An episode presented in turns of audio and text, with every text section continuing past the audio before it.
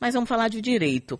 O nosso contato é com o defensor público estadual na área de que atua na área de infância e juventude da Regional Metropolitana da Defensoria uh, aqui da Bahia, Marcos Cavalcante Sampaio. O assunto é uma portaria voltada aí para a humanização no atendimento a gestantes e mulheres que acabaram de ter bebê que desejam encaminhar seus bebês para adoção. Bom dia, doutor Marcos. Uma alegria para a Defensoria Pública poder estar no programa e poder informar a população sobre seus direitos. O prazer é nosso, doutor, em, em tê-lo aqui conosco. Doutor, antes de mais nada, algo que eu, eu vira e mexe eu falo aqui antes mesmo da, né, de, de vir à tona essa questão da atriz, mas que eu sempre chamei a atenção sobre a possibilidade da entrega voluntária de um bebê, porque infelizmente a gente ainda vê muitos bebês sendo abandonados é, e muitas mães que não sabem que elas podem, que não é crime, na verdade, fazer uma entrega voluntária, né, doutor? Perfeito. É, desde 2017, o Estatuto da Criança e Adolescente surge com esse novo direito à mulher de entregar o seu filho recém-nascido para adoção. E qual é o procedimento adequado para isso, doutor? É, há poucos dias, a Defensoria Pública ela publicou uma portaria para poder disciplinar e orientar os defensores e defensoras públicas, servidores e servidoras, de como melhor atender, recepcionar e acompanhar essas mulheres que procuram a Defensoria Pública através de uma equipe formada psicóloga, social e pelo próprio defensor, defensora pública.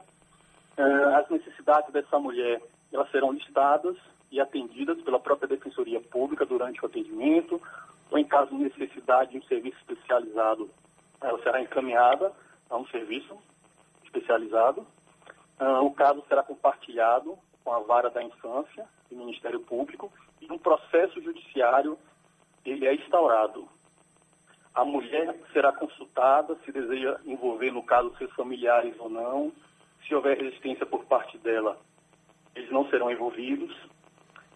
E após o parto, a mulher deverá comparecer à vara da infância, acompanhada pela Defensoria Pública ou advogado, caso contrate um, para poder ratificar, reafirmar sua vontade de entregar o recém-nascido para adoção.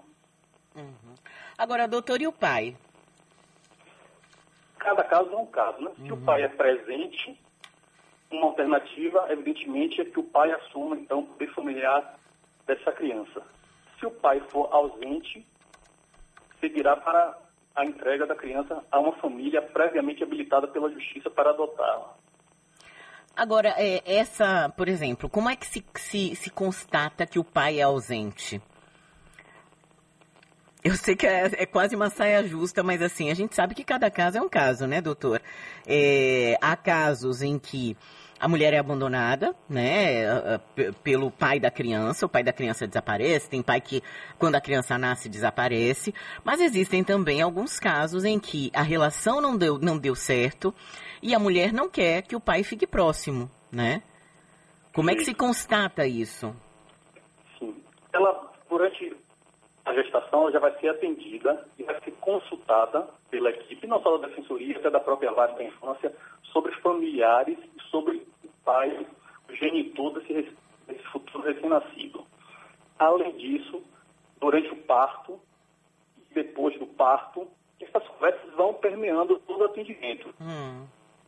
Sempre a partir da, de perguntas para essa mulher sobre esse pai.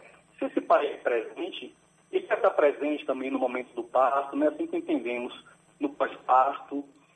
A criança não é imediatamente entregue para uma família adotiva, não é imediatamente entregue. É, além da existência de uma audiência, essa criança temporariamente, até que vá para uma família adotiva, ela poderá ficar numa família acolhedora ou numa instituição de acolhimento, aguardando o trâmite do caso. Uhum.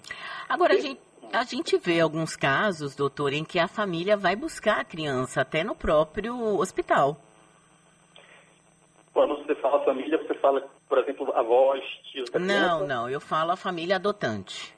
Ou, né, que se predispõe a adotar aquela criança. Veja, é, neste caso, pela regra da lei, essa família adotiva não pode ir ao hospital buscar essa criança, porque há um trâmite por exemplo, a vontade da mulher tem que ser reafirmada depois do nascimento dessa criança. Hum. Então, tem que comparecer à justiça, comprar essa defensoria pública, Ministério Público, Judiciário, para poder ratificar ou não a sua vontade. Inclusive, ela pode desistir durante o processo, ela pode se arrepender até 10 dias depois da sentença. Cabe essa família adotiva estar presente na unidade hospitalar para poder buscar essa criança de imediato. Uhum. Essa reconfirmação da mulher acontece depois do puerpério ou ainda pode ser durante o puerpério, doutor? Ela, a princípio, é prevista durante o puerpério, uhum. mas a todo instante a equipe técnica para poder acompanhar essa mulher, estar atento a essa mulher em situação de desconfiança ou insegurança por parte da equipe a respeito do estado da saúde mental dessa mulher ou alguma influência do estado federal, esse caso deve ser, então, ser tratado com cautela até que essa mulher realmente seja segura da vontade dela. Uhum. Nós estamos conversando com o defensor público Marcos Cavalcante Sampaio, falando da entrega voluntária de bebês, né? Mães que efetivamente não querem, não podem, é, acreditam que não devem, enfim, criar seus filhos e que tem essa possibilidade de fazer uma entrega ao invés de abandonar, enfim, de fazer qualquer coisa desse tipo, de fazer a entrega voluntária, né? Mantendo aí a, a, a saúde do bebê, a saúde dela também. Agora, doutor, é, se a família da mãe tiver interesse em ficar com a criança, avós, é, irmãos da mãe, por exemplo, como é que funciona isso? Cada caso é um caso, mas pelo regramento, especialmente por uma publicação também agora conjunta e recente do Tribunal de Justiça da Bahia, prever que em caso de resistência dessa mulher em chamar a participar esses familiares, em caso de resistência dela, deve prevalecer a vontade da mulher e não dos familiares. Quer dizer que mesmo que os familiares queiram ficar, eh, se a mulher não quiser, essa criança não vai ficar nem com a avó, nem com o tio, nem com ninguém desse tipo. Essa sua pergunta é uma pergunta, assim, claro que merece um aprofundamento né, de cada caso. Sim. Tenta simplificar um pouco, mas assim, a sua pergunta, claro que merece assim, um aprofundamento. Mas a gente pode dizer que, a princípio, prevalece a vontade da mulher. Interessante. Tá certo, eu conversei aqui com o Dr. Marcos Cavalcante Sampaio, ele que é defensor público é, dessa área de atuação aí da infância e juventude. Só para a gente encerrar, doutor, porque talvez as pessoas fiquem muito indignadas, né? Como assim vai fazer uma entrega voluntária? Por que que acaba sendo mais positivo a mulher que não quer ou não pode, ou sente que não deve, é, criar aquela, aquela criança, fazer a entrega voluntária do que abandonar? Por que, que é melhor, no geral? É preciso, além de resguardar o direito dessa mulher, é importante também resguardar e assegurar o direito desse nascituro, né, que virá ser um, um recém-nascido. Ele tem o direito de nascer pela legislação brasileira, ele tem o direito de não ser abandonado em seguida ao seu nascimento, de não ser maltratado, tem o direito de não ser entregue a qualquer família, ele tem o direito, sim, de ser entregue a uma família devidamente habilitada. Através desse procedimento, por exemplo, ele no futuro terá direito a conhecer tudo o que se passou na sua entrega, inclusive se a mãe biológica quiser deixar alguma carta para ele ou alguma lembrança, ele poderá receber isso futuramente. Pronto, tá aí. É isso. Doutor Marcos, muito obrigada, viu? Bom dia para o senhor.